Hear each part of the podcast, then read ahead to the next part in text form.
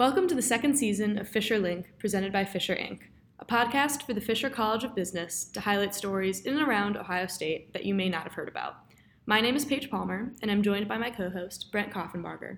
We're excited to bring our listeners another year's worth of notable stories and interesting guests. This week, we're joined by Chad Goodwin and Sebastian Kovach, who together have founded and now operate Eden Burger, a vegan restaurant located just off 8th and High in between Ohio State's campus and the short north. Guys, thanks for joining us. Can you tell us a little about yourselves, kind of your story, and how Eden Burger came to be? Yeah, of course. And uh, of course, thanks for having us, Brent. We really appreciate the opportunity. Um, yeah. Um, so, a little bit about ourselves. Uh, we've been pretty great friends since we were in middle school. Um, and throughout our friendship, we've kind of tried a litany of different entrepreneurial minded ventures whether it was apps or videography, um, you know, making music, or uh, you know, we at one point we were selling Ezekiel Elliott crop top T-shirts on Ohio State's campus, and that was that was kind of our first success that we had. Um, that gave us enough money to try a handful of other things, and ended up helping finance um, Eden Burger in the long run. Um, and I guess yeah, we had tried a um, handful of different ventures. Um, and I think in 2016, we saw some documentaries that really encouraged us to adopt a vegan diet. Um, we had always wanted to use entrepreneurship as a channel to create a positive impact for the world. Um, and after seeing the environmental benefits and, of course, personal and animal welfare benefits that the vegan diet had, um, we thought this would be a great opportunity to merge our passion for entrepreneurship um, and doing better things with this kind of growing phenomenon over the last two years of adopting plant-based diets. Absolutely. Um, something actually, yeah, that I noticed when we were exploring Eden Burger's website is that the mission statement does seem to be kind of formed around the benefits veganism provides for the environment, maybe more so than um, personal health. I guess just how would you describe Eden Burger's mission? I think it seemed to be more around that environmental angle, but do you guys um, want to focus more on that or kind of all of the benefits of? Yeah, yeah definitely. We uh, when we saw Cowspiracy, um, which kind of highlighted the environmental uh, impacts of our diets. Um, we kind of saw an opportunity to maybe create something that could be accessible and vegan and kind of um, you know build on this information that plant-based diets are more sustainable and, and less polluting than um, traditional ones and, and so um, yeah for us it was more about the environment and like um, like Chad said we always wanted to use entrepreneurship as a, a channel to improve the world. And um, so, yeah, we saw kind of this opportunity, and, and um, you know, we, we had the idea. Chad actually uh, came up with the name Eden Burger. Like, wow, it, you know, this would be a great like vegan burger joint. Um, but of course, you know, we thought we needed like five hundred thousand dollars and maybe some experience. So we kind of sat on the idea for around a year.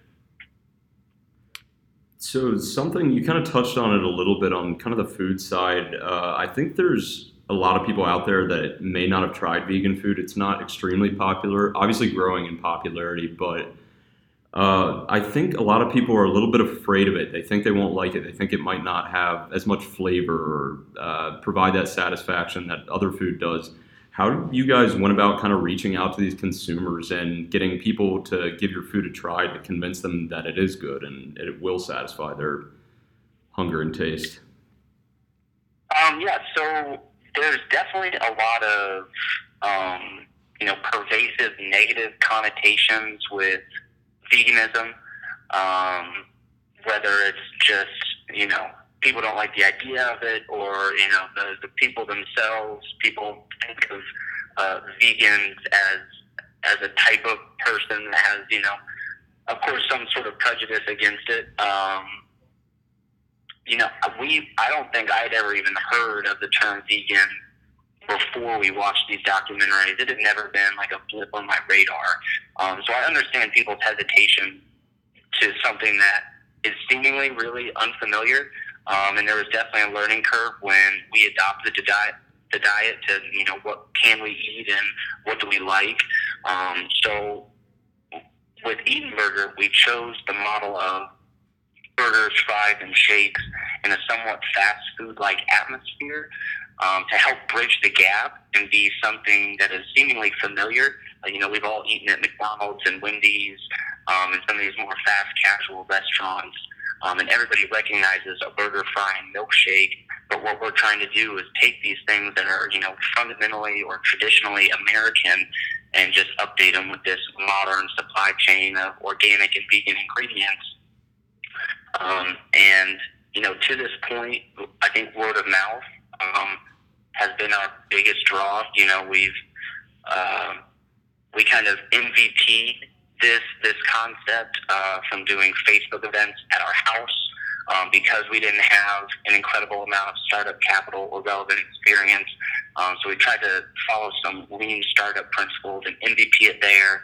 Um, we took it to ours in the short north once we got more confident in the product until we finally signed a lease a few months later. And in that time, we built a pretty solid social media following, um, and that's really been our bread and butter for reaching people is, is with this content we're putting out. Um, they come and try the food for themselves, um, and usually, you know, we're, we've got some pretty solid ratings across all the, of course, you know, Google, Yelp, um, Happy Cow, just a handful of these restaurant review sites. Um, and that's really helped us attract and retain loyal customers. Um, we're also connected to a bar called the Village Idiot, which has like an inherent cross section of people that you wouldn't typically think would eat vegan. Um, but you know, they're they're drinking in a bar and fries and a burger sound good, so they come over and give us a try. And um, you know, eight or nine times out of ten, they they really enjoy it. Right, absolutely. Kind of a matter of getting people in the door and just getting them to try it. Usually that works out. I feel like.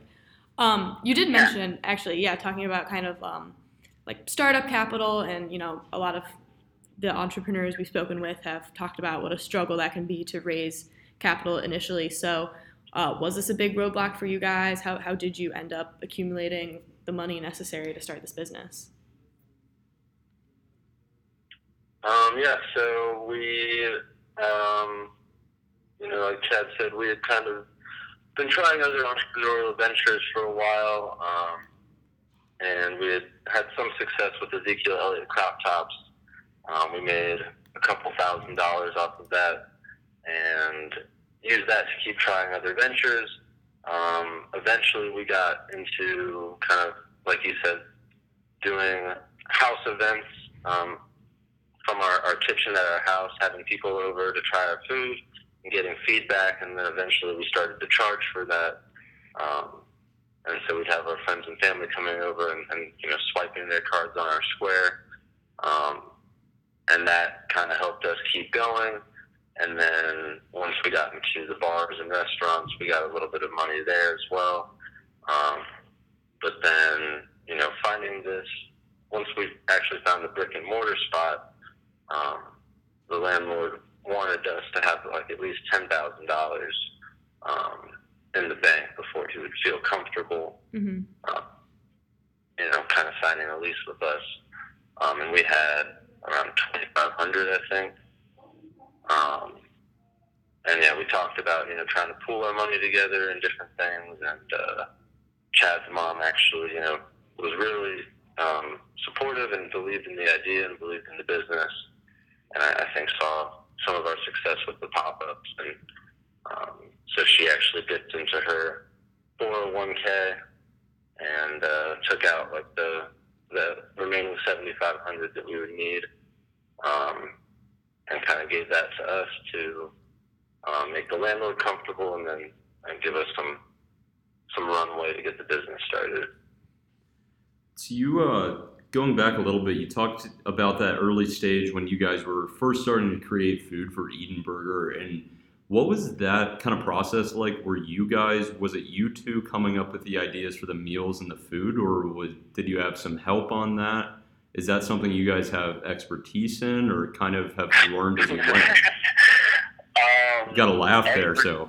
Yeah, yeah. The word, the word expertise, man. We're flattered that you'd even consider it. Um, no, so uh, again, you know, we we've tried our hand at a at a lot of different things, um, and you know, we're usually just coming up with ideas and and finding ways to execute. Um, so in this particular case, um, you know, we had seen people succeeding with this pop up and kitchen takeover model to validate their business idea. Um, so it really just became about we need to find some recipes so that we can serve food in our house and, and see if people even like it. Uh, so we, you know, before we get into the bars, we saw other people doing it, but we were like, you know, how did they get in there, you know? Um, so we were like, well, you know, before we like try to go put ourselves out on High Street and like, you know, put ourselves on the line, we should have friends over and see if, yeah, they even like the burgers. yeah, so uh, just like pretty much everything in our entrepreneurial journey, um, it always resorts to a lot of Googling. uh, we, you know, we found a, a, a couple recipes that, that we liked and we tried out um, and kind of developed over the course of these few weeks of having these Facebook events um, until we kind of found the base formula for, you know, all the components that make a well-structured veggie burger. Um, and then it just became about plugging in different ingredients that are maybe either more nutritious or more cost effective um, or more easily accessible from local grocery stores. Um, and from the course uh, from our you know first house pop up in December of 2016 to when we opened in July of 17 our brick and mortar spot, even to now, um, the the patty recipe has always been evolving. Um, as the same, you know, we house make all of our sauces too, um, and really, you know, once we set our mind on, you know, oh, we need to make burgers or sauces, we Google until we see, you know, certain patterns of information or, you know, what makes a great sauce. There's usually a couple components of spices for like a, you know, mayonnaise or vegan mayonnaise base, um, and and we've tested them and just evolved them over time with with a whole lot of googling. No, yeah, trial and error. You gotta gotta use what works best. Yeah, we're uh, we're definitely bumps and bruises kind of entrepreneurs. Uh, yeah, we've been between the bat, see what happens, um, and trying to adjust and, and keep pushing forward on the data. Yeah, because we uh, we had you know our first entrepreneurial experience entrepreneurial experience was uh, back in 2013, where we took a different approach and we thought you know okay let's try to get as much money as we can to build this super cool app that's going to get a hundred thousand downloads on the first day, and let's move to California. You know, once we actually got some money, um, and, and keep working on this. And you know, that approach actually left us kind of in the end with spending a lot of money and not having a finished product Right. um, that we could sell or you know get someone behind. So um, we kind of changed our our mode of operation to all right, let's make it you know as cheap as possible, as quick as possible, and just see if the idea you know is even valid, and then start to improve and spend more money on it as you validate it. Absolutely. Well, it looks like it's working so far. So, kind of looking ahead, what are your guys' plans for the future? You know, uh, where do you see Eden Burger going in the next year, in the next five years? What are your crazy dreams about it? Um, you know, um, the the plan is to, of course, grow this to be the largest vegan chain um, on earth. Uh, that's probably like the five year plan. Um, but of course, you know, right now, um, it's all about getting our systems and processes down, um, building capital so that hopefully in the next year or so, um, we can get the ball rolling on a on a second location and in some of these other hotbed areas where a lot of our target demographics are. Um, so yeah, right now we're building capital, trying to just get really good at what we're doing and provide great value to our customers until we can put ourselves in position to start maybe rolling out more of these stores around Columbus and then all around Ohio. Um, you know, our aim is hopefully to to spread this across a lot of Midwestern states first, and hopefully be you know the vegan chain that feeds the the blue collar American. Um, because of course, out west you have a a great amount of, of vegan restaurants and chains on the up and up. Um, but as far as the Midwest goes, um, I think there's still a lot of people that are following pretty traditional diets. Um, and I think our type of food um, is appealing to the everyday American. Um, so, so we'll see what happens. But yeah, yeah, right now uh, it's all about just trying to do our best for our customers um, and and make some money. Definitely, we'll have to look for the expansion coming soon. That is uh, all the time we have for today. So, Sebastian and Chad, thanks for joining us. We really appreciate this. For sure. Thank you very much for having us.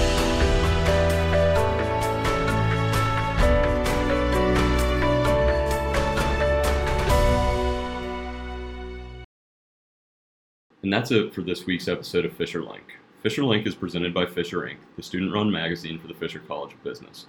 I'm Brent Koffenberger. And I'm Paige Palmer. This episode was edited by our sound designer, Connor Bueller.